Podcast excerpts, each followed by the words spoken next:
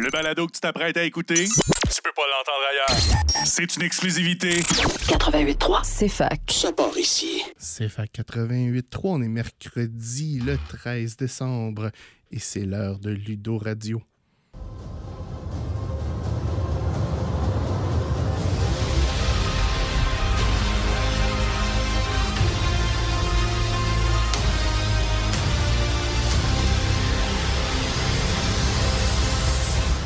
Bonjour tout le monde, Alexandre Bélanger de retour en onde cette semaine après des petits problèmes techniques les semaines dernières. J'espère que vous n'êtes pas trop ennuyés. Comme d'habitude, j'ai avec moi mes trois co-animateurs habituels. Nathan, Bonjour Al, comment ça va? ça va bien toi? pas Alexandre Racine Salut. et Hugo. Allô, allô, ça va? Ça va les boys? Je me suis ennuyé de vous voir la semaine passée, mais bon, des choses qui arrivent des fois. Mais on est là, plus en force que jamais, juste avant le temps des fêtes. Juste avant le temps des fêtes, c'est une dernière fois que vous allez nous entendre en direct en 2023, mais faites Et on va finir l'année en grand cette fois-ci. On Oui. fait pas un épisode comme les autres. Effectivement, on, la dernière fois qu'on s'est parlé en direct, on avait fait notre spécial Noël, euh, cadeau de Noël. Maintenant, on va parler de 2023. On va faire le top 10. Mais juste avant le top 10, je vais faire un petit peu de nouvelles.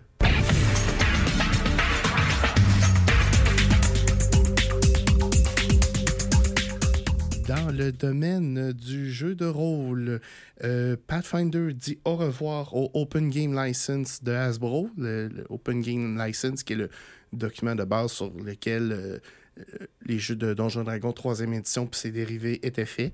Il y a eu une petite peur l'année passée avec un petit trip de pouvoir que Hasbro a essayé de faire. Tout le monde s'est rebellé, mais ça a provoqué un exode de la communauté. Et Pathfinder est en train de- de- d'éliminer essentiellement l'ensemble des, des restants de règles de OGL. Ben ça, mais ce qui est bien pour les créateurs de contenu, pour justement Pathfinder compagnie, qui vont pouvoir publier du contenu. euh, Sans avoir la peur de, des rétributions financières. Exactement. ce qui se passe avec Wizard. Effectivement. Donc, euh, effectivement, ça va permettre de séparer définitivement Pathfinder de 3.5 de D&D. T'avais-tu une nouvelle pour nous autres, Alex? Euh, pas particulièrement. OK. C'est juste que j'ai vu le prochain point puis je suis bien excité parce que Euh. je l'ai vu rouler en masse ces temps-ci. Baldur's Gate 3 a gagné les Games Awards cette année, même si le show des Games Awards, à mon avis, était plus une grosse, grosse promotion des jeux qui allaient venir que n'importe quel hommage aux créateurs. J'espère qu'ils vont changer de ton dans les années prochaines. Euh, Mr. Beast a fait un tournoi de Dune Imperium où, bizarrement, il n'y a pas de vidéo de Mr. Beast qui joue qui fait son tournoi. Du moins, j'en ai pas vu, mais à peu près tout le monde qui gravite autour du board game a été invité à cette, c'était Invitational-là, puis il y a eu énormément de contenu qui est fait. Donc, si ça vous tente de voir euh, euh, Dune Imperium Uprising, premier tournoi officiel pre-release, c'est sur YouTube. Et euh, petite nouvelle qui a été annoncée hier, qui me fait encore plus euh, réagir vis-à-vis Hasbro, euh, qui ont décidé de mettre à pied, juste avant Noël, 1600 de leurs employés pour garder en parenthèse, la compagnie saine. Peut-être que c'est au troisième étage qui devrait faire du ménage, mais bon. Ouais, ouais, ça juste avant Noël, c'est pour la compagnie seule, mais ça doit être juste pour économiser de l'argent et. Effectivement. Mhm. Puis on voit ce qui se passe quand il y a peu de créateurs de contenu. On se ramasse avec... euh, ben, pas un jeu complet avec un univers cohérent. Mm, effectivement.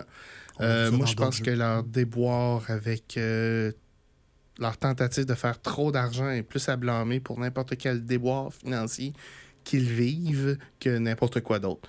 Je souhaite quand même que la compagnie aille bien parce que ça reste Donjons et Dragons, ça va toujours être une place importante dans le cœur de tous les gamers.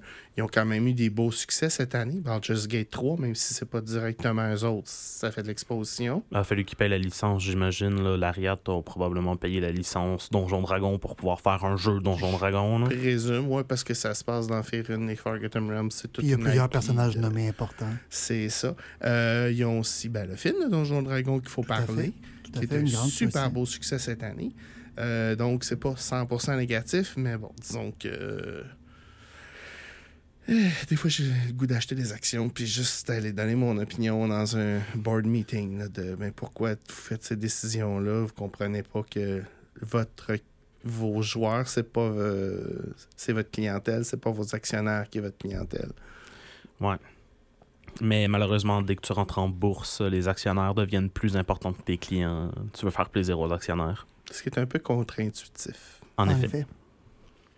On est-tu prêt pour faire un top 10 cette année, les boys? Ouais, on peut repartir sur une note plus joyeuse avec euh, les 10 jeux qui ont marqué l'année. Bien sûr. Le top 10, euh, dans le fond, nous vient euh, de BGG et de Watch It Play, qui est une chaîne YouTube qu'on aime beaucoup, qui ont souvent tendance à être les premiers à expliquer comment une nouveauté va jouer.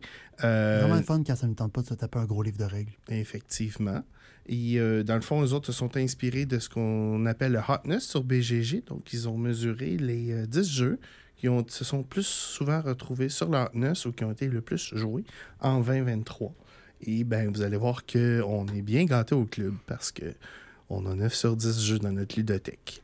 Et étrangement, on dirait que notre groupe ici représente relativement bien ce que l'année a pensé, puisque la plupart de ces jeux-là ont déjà été sujets à une émission de Ludo Radio dans les dernières années. En effet. Donc, euh, on va faire le top 10, vous expliquer ces jeux-là. Mais s'il y en a un qui a accroché votre attention, n'hésitez pas à aller voir d'un coup sur Ludo Radio. Peut-être qu'il y a un épisode complet dédié sur cet épisode ou au moins un tiers d'un épisode. Et le premier, c'en est un qu'on n'a pas parlé. Pourquoi on l'a pas parlé? Parce que moi, je l'aime pas. Puis c'est un petit peu moi qui contrôle ce qu'on fait souvent. euh, Puis moi, j'y ai pas joué. Puis Alex, il a pas joué. Mais. Mais il nous reste un sauveur. Quelqu'un pour Oui, en parler. Effectivement, il va falloir qu'on vous le présente. Et aujourd'hui, c'est Nathan qui va vous en parler. Nathan? Oui, en effet. Donc, le- en dixième place du top 10, c'est Wingspan, qui est euh, un jeu typiquement euro. Donc, il n'y a aucune interaction entre les joueurs, euh, sauf sur certaines cartes. On dit si tu fais cette action-là, tout le monde fait quelque chose, mais à part, c'est bénéfique pour tout le monde. En fait, c'est rarement. Les interactions aux joueurs sont rarement euh, non bénéfiques pour tout le monde. Je te dirais que la seule vraie interaction, c'est qui qui va dans la mangeoire chercher la bouffe. Ouais, c'est ça. Donc, grosso modo, comment le jeu, le jeu se joue, c'est un, un open market. Mhm. Puis c'est la seule grosse mécanique, je dirais, pour, en termes de comme qu'on a déjà présenté. Parce que sinon, tu es sur ton board où tu as trois actions possibles. Quatre. Euh, quatre? Oui. Ah oui, c'est vrai, quatre, oui. Quatre actions possibles. Et tu as et tu fais genre une action par tour de table. Puis à la fin du tour, ben, tu t'enlèves une action pour le deuxième round. Et c'est un jeu qui va en accélérant. Dans le fond, à chaque, euh, à chaque phase du jeu, chaque fois qu'on a fini de faire le tour du jeu, on score des objectifs secondaires, puis on enlève une action d'un, du pool d'actions qu'on va avoir au prochain tour et on recommence jusqu'à temps qu'on a fait ça quatre fois. Exactement. Donc, ça va de plus en plus vite un tour. Euh, sauf que par contre, euh, plus tu avances, plus tu vas posé des oiseaux, parce que le jeu s'appelle Wingspan, mais en fait, le but est de poser des oiseaux dans des environnements. Et ensuite, tu fais une action dans cet environnement-là qui active tous les oiseaux présents dans l'environnement. Donc, il y a des oiseaux qui vont te permettre d'aller chercher des ressources, qui sont dans la, qui sont juste, qui vont te permettre de poser d'autres oiseaux. Il y a des oiseaux qui vont te permettre de pondre des œufs. Donc, et tu rajoutes des œufs sur les oiseaux. Puis ben, ces œufs-là peuvent être utilisés pour faire d'autres actions. Qui, qui est une ressource, une Ouais, sorte, ça, de, une sorte de ressource. C'est juste qu'il faut que ce soit les oiseaux qui les pondent, les œufs. Et euh, à part ça, ben, cha- chaque, chaque zone a une action différente que tu peux faire. Il y en a une qui te permet d'aller chercher de la nourriture dans la mangeoire. La mangeoire, c'est quoi? C'est 5 dés brassés aléatoirement. Puis ben, ce qui est sur le dessus du dé est la ressource que tu peux aller chercher. Donc, c'est pas tous les oiseaux qui vont manger le même résultat. Non, c'est ça, c'est ça. Puis ben, Et quand il qu'est-ce reste qui se passe quand il n'y a plus de dés dans la mangeoire? On, on relance les dés. Ah. Et Quand il en reste un. OK. Parce que tu, tu- quand tu vas chercher, quand tu fais l'action d'aller chercher de la nourriture dans la mangeoire, tu prends deux dés. Puis tu les enlèves de la mangeoire, tu prends les ressources correspondantes. Puis ben, c'est la seule action que tu peux faire ce tour-là. En activant tous les oiseaux qui sont dans cette rangée-là. L'autre action, c'est euh, de pondre des œufs. Donc, toutes les oiseaux. Donc, tu ponds un certain nombre d'œufs en fonction de où tu es rendu sur ton board avec tes oiseaux. C'est indiqué en dessous de la carte de l'oiseau combien d'œufs tu peux aller pondre. Donc, plus que tu places d'oiseaux dans cette zone-là, plus que tu ponds d'eux. Exactement quand tu vas faire cette action-là. Euh, la troisième action étant euh, dans les marais. Donc, c'est pour aller piger des cartes pour reprendre des oiseaux dans ta main pour être apte à aller les jouer par après. Puis ben, la quatrième action, c'est de jouer un oiseau dans un des environnements. Top 100 BGG? Euh, C'est-tu la position, répété la position? euh, par cœur, non. Je vais aller checker ça vite, vite. Il me, il me semble qu'il il a été 20e longtemps cette année. Il est descendu récemment là, avec euh, l'explosion de certains titres. 1 à 4 joueurs, sorti en 2018, je crois. Énormément d'expansions. C'est ça qui donne beaucoup d'air d'aller cette année. Pour Oui, les expansions avec les différents continents, entre Oui. autres. Ah, ouais, entre autres, il paraît que le- l'expansion Asie est vraiment quelque chose qui vaut la peine d'être acheté. Il est 25e overall. 25e. Fait Donc, que c'est- quand même un, un- un bon jeu. sur plusieurs milliers de jeux dans les top BGG. hein. 25e sur plusieurs milliers, c'est quand même bien. hein. Puis on aime pourquoi? Parce que ben, il est rapide, pas trop compliqué. Puis ben les euh, le, le style du jeu est vraiment beau. Là. Les, les cartes sont vraiment belles. on va donner ce euh, qui, ce qui revient à César. Il y a un peu pastel à mon goût, personnellement. Mais euh, de, au niveau artistique, là, puis au niveau scientifique aussi, Au niveau je pense. scientifique, euh, toutes les informations sur les oiseaux, chaque carte qui présente un oiseau a un petit fun fact à propos où il présente ses statistiques, sa taille, etc. Et c'est assez réaliste. où ils vont se retrouver là. majoritairement Ouais, aussi ouais. dans l'environnement, dans, sur quel continent. Donc oui, c'est... euh, ils ont fait leur recherche avant de sortir le jeu là, pour, euh, pour être le plus précis possible. En tant que biologiste, je vais définitivement aller jeter un coup d'œil à ça. Ça semble intéressant. Hmm. Comment Mhm. ça m'est échappé tout ce temps? Ah, ben écoute. euh, Parce Trop de jeux, trop de jeux. oui, de beaucoup de jeux, pas beaucoup de temps. Les boys, euh, parlant de temps, on va déjà aller euh, faire notre première pause de l'émission, payer nos billes, et on va être de retour dans quelques secondes.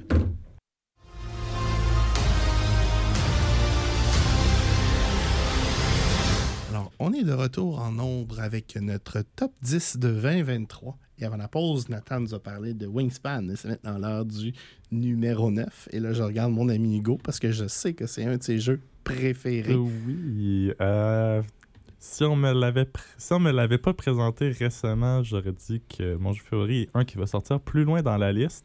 Mais euh, depuis que je l'ai découvert, il a vraiment ravi mon cœur. Lost Winds of Arnak, qui a été, qui a été présenté tout récemment, euh, si vous souhaitez aller voir le balado, euh, est un jeu euh, qui est très très populaire sur BGG. Bien que présentement il soit 28e dans le hotness, il a eu deux expansions au cours de l'année qui ont vraiment marqué, je dirais, ce qu'il faut sa place présentement sur le top 10. Mais disons que quelqu'un est paresseux et veut pas aller euh, écouter notre balado en une minute. Tu peux m'expliquer le jeu? En rapidement, dans Lost Winds of Arnak, vous incarnez des explorateurs où, et vous devez aller explorer euh, la jungle amazonienne à la recherche des ruines perdues de Arnak. Euh, à chaque round, vous allez donc avoir l'option de euh, placer vos explorateurs dans divers lieux pour obtenir les ressources qui sont, ou encore de payer des ressources que vous avez obtenues pour euh, soit acheter des nouvelles cartes pour améliorer votre deck, ou encore euh, approfondir votre connaissance des lieux pour éventuellement avoir accès aux ruines qui euh, valent une grande quantité de points de victoire. Donc, deck builder, worker placement, open market, Tout ce qu'on peut vouloir, ça y est. gestion de ressources aussi. Gestion de ressources, euh, il y a euh, des contrats qu'on peut prendre, il y a des actions, euh, on peut avoir des personnages avec les expansions, euh, ça débloque un mode campagne, ça, dévelo- ça débloque des personnages uniques avec des decks de base uniques et des actions particulières à chaque personnage Et il y a une des expansions qui amène de l'asymétrie en plus. et qui amène de la symétrie. Si jamais vous trouvez que les modes de base sont trop faciles, euh, les expansions offrent aussi des versions du jeu plus difficiles, euh, car évidemment, vous êtes incité à améliorer, euh, à approfondir vos connaissances des lieux. Dans le jeu de base, approfondir apporte des récompenses positives, mais si vous trouvez que c'est trop facile, vous pouvez toujours choisir de faire l'inverse et dire qu'approfondir rend votre vie de plus en plus difficile, donc ça devient plus difficile de monter. Merveilleux. Merci Hugo. On va passer au numéro 8. C'est Alexandre Racine qui nous présente euh, le numéro 8, un de ses jeux préférés à lui. Oui, en effet, euh, c'est un nouveau venu dans ma liste de jeux préférés, mais euh, Le seul jeu qui a été, publié qui a été publié en 2023 d'ailleurs, oui, de notre liste. Donc, euh, Et quand on le- parle de hotness, c'est de la vraie hotness fraîche. À mon avis, un peu underrated parce qu'il n'est pas sur la page du top 100. Et ça, ça me personnellement me titille beaucoup parce que l'industrie le- et les, les- les critiques le, le, le, Mais- le cochent pas mal plus haut. Là. Comme tu dis, il est effectivement sorti cette année. Il était en Kickstarter jusqu'à il n'y a pas très très longtemps. Donc, c'est assez logique qu'il ne soit pas encore immensément connu. Il est quand même 203e présentement, ce qui est pas rien pour un jeu qui est sorti cette année, avec un score de 7.7. On parle évidemment de Earth, un jeu dont on a fait un balado et où on a eu la chance d'avoir euh, le créateur du jeu, qui est québécois, Maxime, nous parler du jeu lui-même. Donc, euh, ton processus de création, puis tout ça, c'est un des balados de l'année passée. ouais. On vous Donc, invite euh, à le réécouter si ça vous intéresse de savoir comment un jeu comme de ce niveau-là est créé. Dans le fond, Donc, il n'y avait pas vraiment de secret. hein. Il a pris des mécaniques qu'il aimait, puis Oui. son but, c'était de pouvoir jouer avec sa blonde euh, de façon simultanée. Et c'est une réussite puisque BGG, bien que ça se joue de 1 à 5, BGG dit que le meilleur absolu c'est à 2, mais que de 1 à 4 c'est très bien. Donc, euh, un jeu génial. Un peu chaotique, passé 4, je te dirais. Une première partie, Ouais. je l'ai faite à 5, tout se fait en même temps, donc c'est Ouais. un petit peu chaotique. C'est pour ça que BGG recommande d'arrêter à 4 généralement. Mais euh, en gros, pour le résumer, c'est un jeu où on construit un écosystème de plantes, où à chaque tour, on va pouvoir, dépendamment de l'action qui est choisie, mettre des plantes en jeu, mettre des environnements en jeu en même temps que les plantes, faire grandir ces arbres-là, faire des fruits à ces arbres-là, et tout ça va valoir des points à la fin. Il faut comprendre ces actions pour réussir à placer tout ça et optimiser les points qu'on fait avant que quelqu'un d'autre complète son carré de 4 par 4. Donc, euh, mécanique de création de, de, Tout à fait. de plans, mécanique de gestion de ressources. Un peu, en effet. Puis, il y a aussi euh, une pige, une pioche générale qui n'est pas ouverte, donc euh, on ne sait pas ce qu'on prend avant de le prendre. Et grosse caractéristique, c'est que chaque, Chaque- action entraîne une réaction chez les autres joueurs. Tout à fait. Chaque fois qu'un joueur choisit une action, tous les autres joueurs peuvent faire immédiatement la même action. En version moindre, évidemment. C'est bon. Donc, euh, Euh, alors, euh, ça, définitivement un jeu que j'adore, un jeu vivant. Un peu comme on disait avec Earth, chaque plante, chaque champignon aussi, a une petite description, un nom, un milieu qu'il préfère. Puis tous les faits sur les cartes, les bonus de points qu'ils peuvent donner sont inspirés de faits de vraie vie. belle qualité de production, C'est inventé au beau. Québec, made in Canada. On peut-tu pas l'aimer plus, ce jeu-là? Ce serait difficile pour vrai. Présentement, il n'est pas sur le top de BGG, mais c'est clairement un jeu qui va finir par s'y rendre. là. Définitivement, surtout qu'on quel- attend encore une extension qui pourrait le faire monter vraiment plus haut. Il a perdu quelques places récemment, mais il y a beaucoup d'expositions qui commencent à avoir, commencent à gagner beaucoup de, de prix. Puis euh, c'est un des jeux au euh, tournoi ouvert, ouvert euh, au euh, World Series of Board Game. Fait que euh, moi, j'ai espoir là, qu'il recommence à monter. J'espère fortement une, une expansion là, pour euh, Earth euh, dans les prochains mois. Ça reste à voir. Maxime, il n'est pas très bavard sur c'est quoi ses plans présentement et je le comprends. Alex, prends un grand respire parce que tu nous présentes le top 6. Bien sûr, donc... Le top 7, excuse, le septième. Oui. Après avoir parlé de ma nouvelle entrée, je vais vous parler de celui que je pensais qui serait mon jeu préféré jusqu'à il y a deux ans, Terraforming Mars. Euh, c'est un de mes jeux préférés depuis, depuis que ça existe, ou à peu près. Euh, je l'ai en version numérique et je considère sérieusement m'acheter le contenu total de la boîte en version physique. Ce jeu-là comprend plusieurs extensions et c'est un jeu de euh, draft, de cartes, de gestion de main, mais surtout d'engine building. L'amélioration principale de ce jeu-là, c'est que tu vas jouer des cartes pour essayer de construire ton empire et coloniser Mars plus efficacement que tes voisins en faisant le plus de profit et surtout le plus de points possible avant que les autres le fassent. Donc, la prémisse étant, on est dans une centaine d'années, le- les Nations Unies ont demandé à votre corporation et d'autres de contribuer à la terrafor- terraformation de Mars. Il faut augmenter le taux d'oxygène, il faut augmenter la chaleur de la planète. Et Faut- le nombre de tuiles d'océan, donc l'eau liquide disponible sur la surface de la planète. Et dans le fond, chaque corps, il y a un petit peu d'asymétrie, gestion de ben, un draft, hein? Parce que. C'est un mode de jeu optionnel, mais définitivement un ajout intéressant.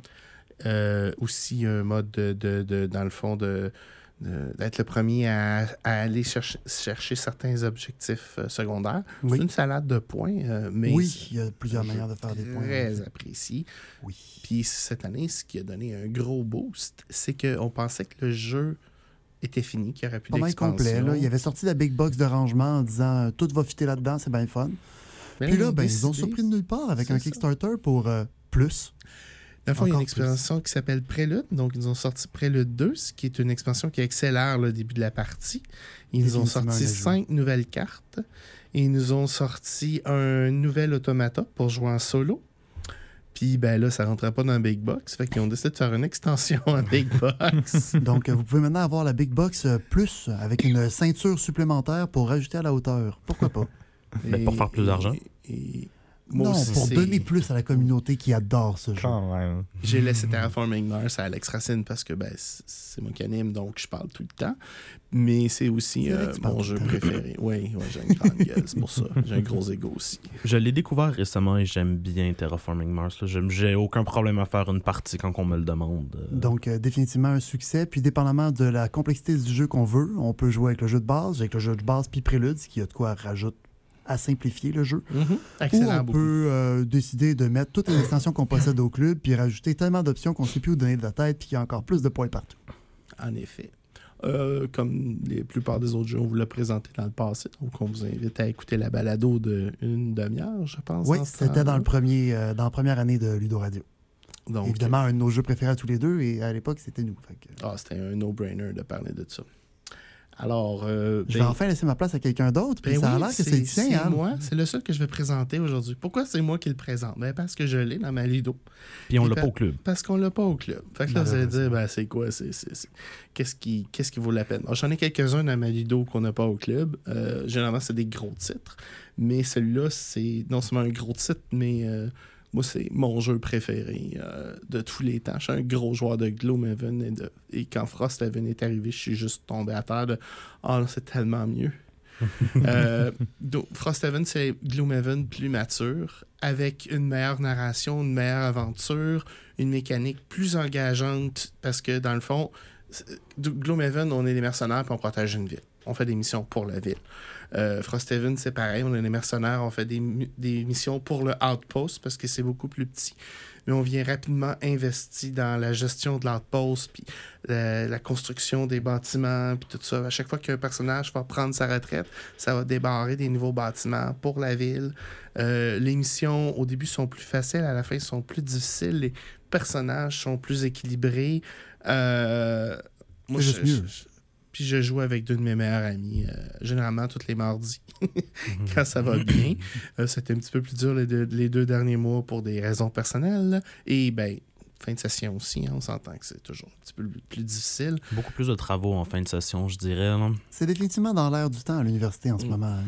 hein. Pourquoi il est dans le top, euh, dans le hotness? Parce que ben, il y a eu un gros, gros, gros hype. Puis ben, sérieusement, il est mérité.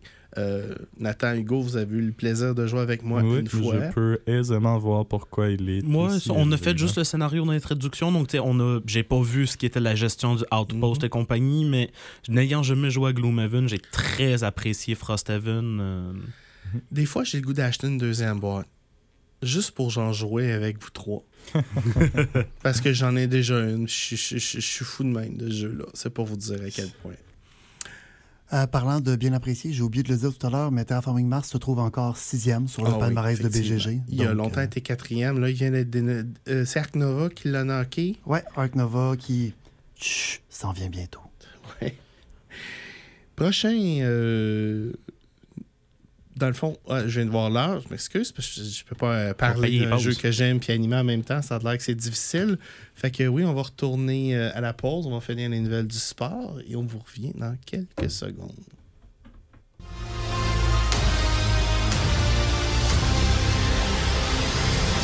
On est de retour à Lido Radio avec notre top 10 de l'année 2023. Avant de partir, euh, je vous ai présenté Frosthaven. On est rendu au numéro 5, Spirit Island. Nathan, t'as appris Spirit Island spécialement pour ça? Exactement, je suis allé jouer à Spirit Island samedi, spécialement pour vous le montrer. Donc, euh, c'est un jeu qui est super intéressant, je trouve, personnellement, quoique un peu difficile. Spirit Island, c'est quoi? C'est un jeu coop dans lequel vous incarnez des esprits qui veulent défendre une île qui est en train de se faire coloniser. C'est assez typique du titre Spirit Island. euh. Oui, oui, je te dirais que comme ça, le, le titre est bien choisi pour le jeu. Donc, comme je dis, c'est un jeu coop et il y a des colons Donc, ça se passe euh, entre 14 et 1800. là, Donc, les les méchants colons- portugais. des méchants portugais ou des méchants français, vous, vous- n'importe quel colon que vous voulez, qui viennent sur l'île. Et votre but, en tant que les esprits protecteurs de l'île, c'est de faire fuir les colons. Il y a plusieurs façons de faire fuir les colons. Il y a certaines de vos cartes qui vont vous permettre de leur faire peur. Ou encore, vous pouvez détruire leurs habitations avec des tremblements de terre ou des épidémies. ou- Donc, si, si leur faire peur fonctionne pas, les tuer toutes fonctionnent aussi. Là. Juste leur maison, Ah, ok, ok, ok. euh, Oui, les Donc- épidémies vont détruire leur maison, c'est important. Oui, c'est les épidémies. Non, les épidémies vrai. empêchent de construire des maisons, Ah, des ok, villages, en fait. Mais bon, donc c'est quoi le comment le jeu fonctionne en fait, c'est que c'est une gestion de main Mhm. et une gestion de plateau de ton esprit. Donc plus tu vas mettre de présence sur l'île, c'est-à-dire où tu vas pouvoir étendre ton pouvoir et éloigner tes actions, plus tu vas débloquer de capacités de ton esprit. Donc, tu vas pouvoir jouer plus de cartes, tu vas recevoir plus d'énergie, parce que les cartes courent de- coûtent de l'énergie à jouer. Et euh, voilà, il va falloir que tu fasses des combos pour fa- faire fuir les colons.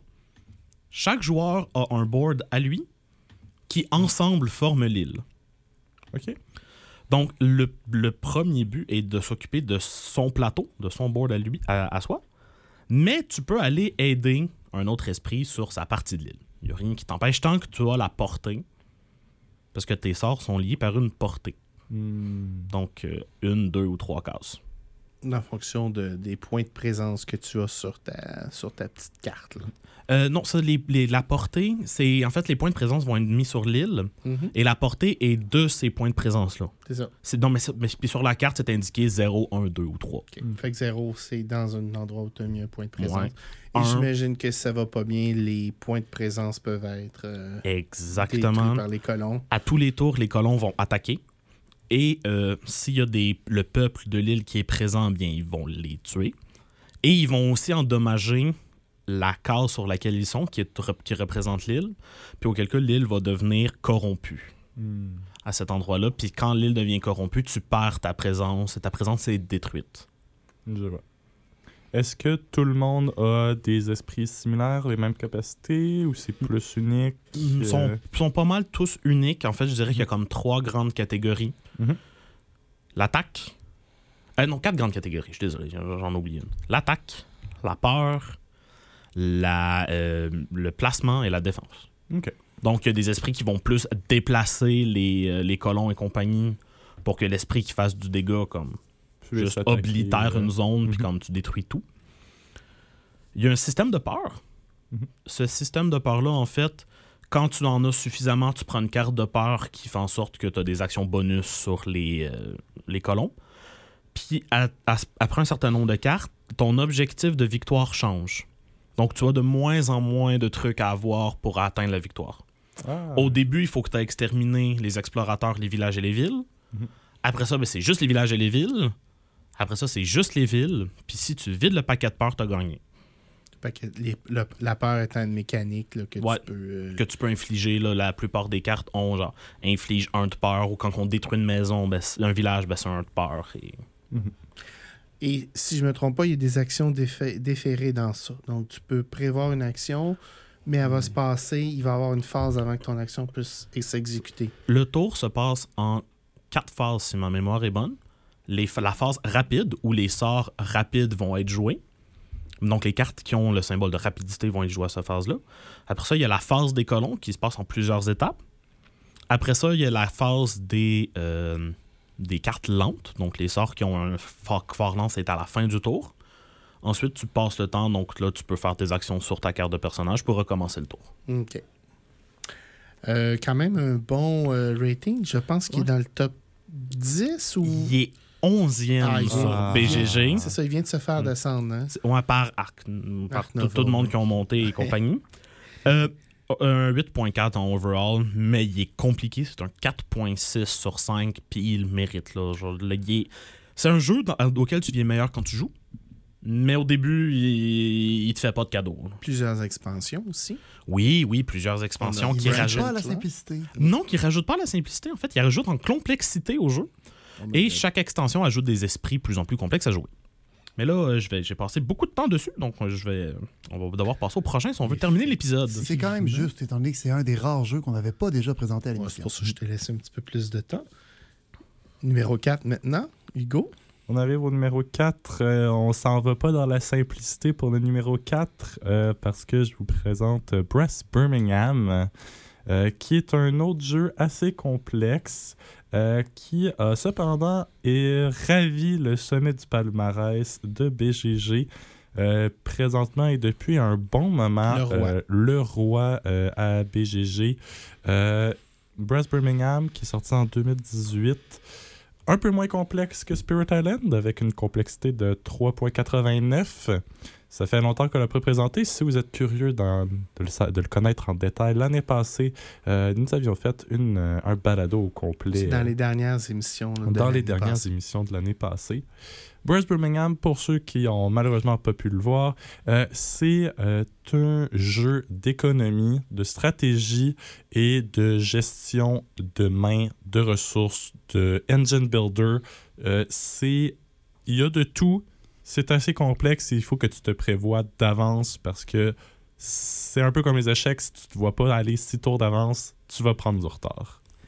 C'est drôle aussi parce que le thème du jeu est un peu la gestion d'ouvriers, mais c'est une des seules mécaniques qu'il n'y a pas dans le jeu. Oui, effectivement. Euh, vous jouez dans euh, un monde euh, un peu euh, Ah, victorien, la révolution industrielle, révolution industrielle euh, de euh, de l'Angleterre. Londres, parce que de Londres. Birmingham est en Angleterre, donc euh, Voilà. Euh, et vous avez à développer votre, euh, votre empire économique en euh, développant des industries de textile, de euh, farine, euh, des, de fer. de fer, de vos mines, votre charbon. Euh, vous devez développer de la un... bière Et euh, Oui. la bière. Les Oui. brasseries, c'est important. Les brasseries Surtout quand même. en Angleterre. Il faut quand même motiver euh, nos employés de d'une quelconque manière. Les Anglais et les Égyptiens ils ont compris. Euh, qui est Un autre avantage de ce jeu-là, c'est qu'il y a un mode pour jouer seulement une des deux heures de révolution au lieu des deux. Si jamais Voilà. vous n'avez pas le full deux heures et demie, trois heures. C'est quand même un aspect euh, qu'il faut noter du jeu. C'est pas un jeu très rapide. Euh, il est assez long, il est en deux phases, mais comme euh, Alex vient de présenter, peut être réduit à une seule si vous souhaitez accélérer le jeu. C'est donc un jeu où vous devez choisir parmi la vaste gamme d'actions auxquelles vous avez accès. Comment ça fonctionne? À chaque tour, vous allez jouer une carte et ça va vous permettre d'effectuer une action. Certaines actions requièrent que votre carte ait certains symboles spécifiques, d'autres vous demandent simplement d'en dépenser. Mais le principe est lorsque vous avez plus de cartes, eh bien, l'air est terminé. Donc, il faut s'arranger pour garder ces bonnes cartes pour le bon moment euh, et jouer euh, au bon endroit parce que sinon, tu te ramasses avec aucune action disponible et tu perds des tours. Tu veux pas que ça t'arrive. Merci Hugo. Nathan, tu as la, la tâche très peu enviable de nous présenter le numéro 3 en 3 minutes 30 secondes. Ok, ben je vais faire ça vite. C'est Dune Imperium qui a été déjà présenté dans l'émission. Euh, c'est un worker placement open market gestion de main, Deck Builder. deck builder. Donc, c'est comme il y a un peu de tout ça. C'est un beau melting pot.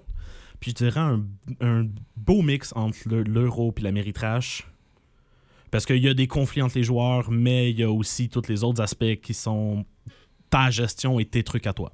Inspiré des romans de Dune avec. euh, Des avec des épices, puis des gouvernements corrompus et des familles. Là, donc, euh, le but est d'aller chercher 10 points avant de pour mettre fin à la partie. Il y a des points de victoire cachés. Euh, donc, on va faire ça rapidement. Pour pouvoir jouer un ouvrier, un worker dans une place, tu dois déposer une carte qui a le même symbole que où tu vas aller jouer. Il y en a typiquement trois, jaune, violet et vert. Euh, plus les, euh, Plus les spéciales pour aller c'est ça, les alliances. les alliances avec les maisons parce que tu sais les maisons ont une certaine puissance puis toi t'es un petit un petit peu un, un nobody qui essaie de faire sa place dans le dans l'univers donc euh, tu vas aller essayer de Courtiser les maisons. courtiser les maisons pour avoir leur soutien. Euh, plusieurs façons de faire des points. Monter suffisamment dans la traque d'une maison va te donner des points.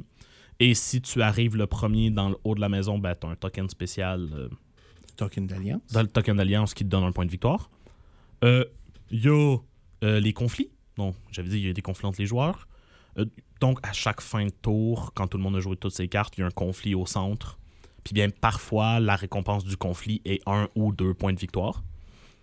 Et plus la partie avance, euh, plus ça vaut de points de victoire. Donc, initialement, ça en vaut pas ou peu, et plus tard, ça en vaut plus. Exactement. Alors, le jeu se joue en quelques phases. Dans le fond, euh, première partie du jeu, on place nos workers.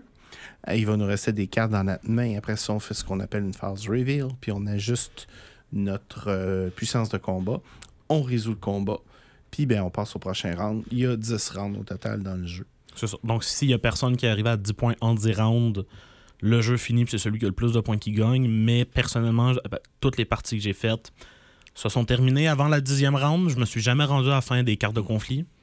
Ça m'est arrivé quelques fois, mais c'est parce que les cartes de conflit donnaient aucun point de victoire. là. Ah, ok, Euh, ouais. Mais c'est ça. C'est euh, un jeu fortement recommandé. Je pense qu'il est rendu septième sur BGG. Yep, avec très exactement 7e, 3.3 de difficulté, 8.4 de rating, avec deux expansions, Rise of X et Immortalité. qui rajoute beaucoup au jeu, puis que c'est vraiment intéressant. Il, y a une, il rajoute des façons de faire des points, des nouvelles cartes. euh, Et maintenant, un nouveau standalone qui est compatible avec les expansions qui s'appelle Dune Uprising. Et c'est notre dernier achat au club parce que Ouais. ben, c'est Dune. Puis c'est probablement un jeu euh, dans notre top 5 à moi, Hugo Pinata. Oui, Fait que, oui, euh, oui, oui, clairement, il est là. Puis, là. ben, comme on a beaucoup à dire sur que- qu'est-ce qu'on achète, c'est ça. J'y ai joué qu'une fois, c'était très bien. Mais bon, on va passer au prochain, j'imagine. On va aller faire euh, des petites annonces avant. Puis Ben on va finir avec euh, un de tes préférés, Alex.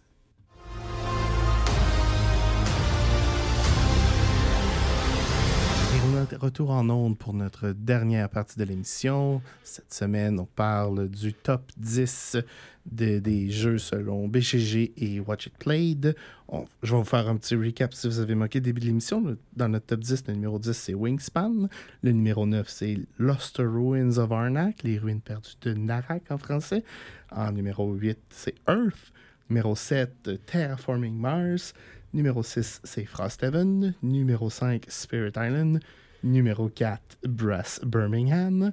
Numéro 3, Dune Imperium. Et maintenant, Alexandre Racine va nous présenter le runner-up, le Yes, la médaille d'argent de cette année.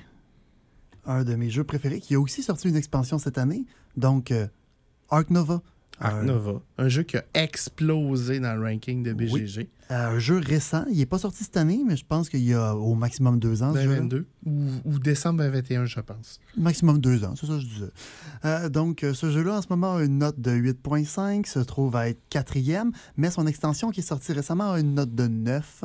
Donc, euh, je vais profiter pour parler du jeu et rapidement de son extension, puisque j'adore. Donc, euh, le but du jeu, c'est que vous avez un zoo. Vous devez créer votre zoo. Vous avez une carte qui peut être symétrique, tout le monde peut avoir la même carte, ou on peut choisir des cartes asymétriques avec le jeu de base, qui sont intéressantes puis qui rajoutent de la variabilité.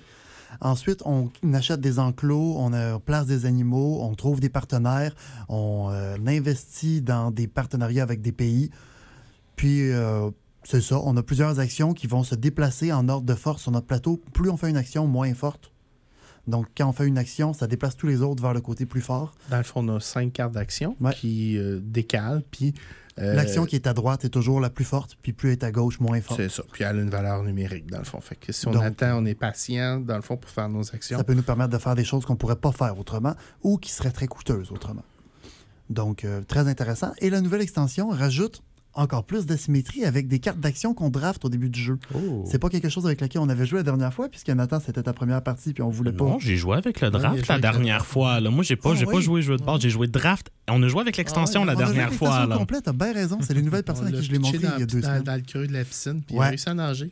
Mais Ouais, pour quelqu'un qui n'a pas eu l'opportunité de jouer, que c'est quoi le, la Donc, mécanique euh, de draft? en gros, c'est c'est des cartes actions qui remplacent des, tes cinq actions de base avec des petites modifications qui peuvent être euh, des bonus, des rabais ou une action secondaire supplémentaire gratuite.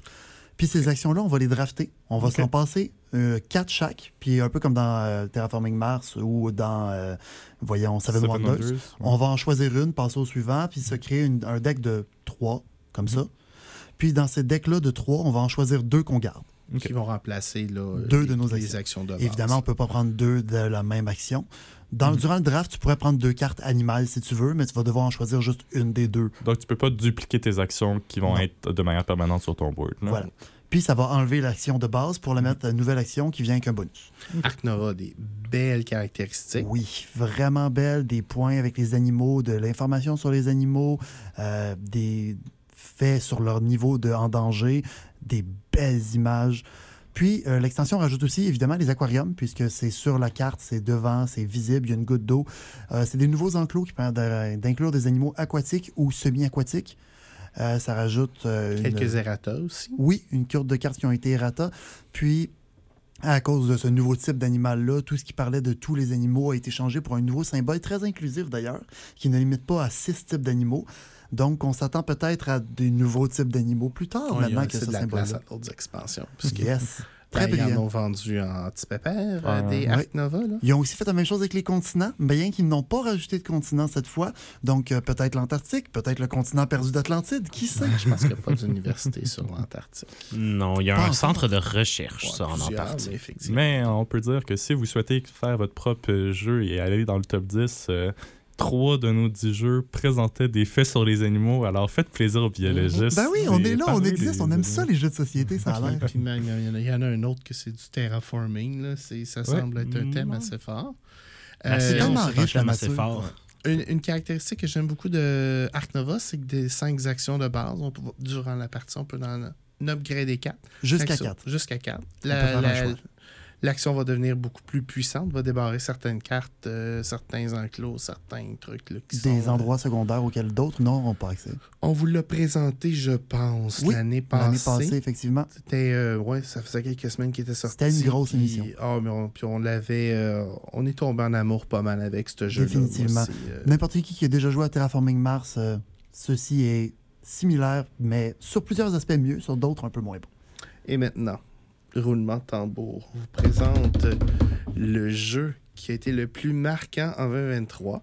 Euh, sorti en 2022, Mhm. je vous dirais que la plupart des jeux qu'on vous a présentés sont lourds, sont pesants, mais pas celui-là. On vous a dit des trucs pour aller vers la victoire, mais euh, pour euh, atteindre le sommet, euh, rien de mieux que apparemment un jeu de course. Euh, Heat Pedal to the Metal, un jeu de course automobile dans lequel euh, vous incarnez des chauffeurs qui doivent euh, faire des tours de circuit plus rapidement que vos adversaires. Un jeu quand même assez simple. J'ai été surpris par euh, sa simplicité, bien que BGG donne une cote de 2.19.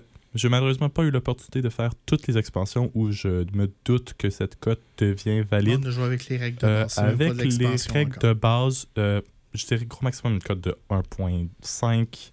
Euh, Mais c'est un po- 1.5 tellement le fun. Oui, c'est euh, effectivement un jeu très simple, très dynamique, très rapide.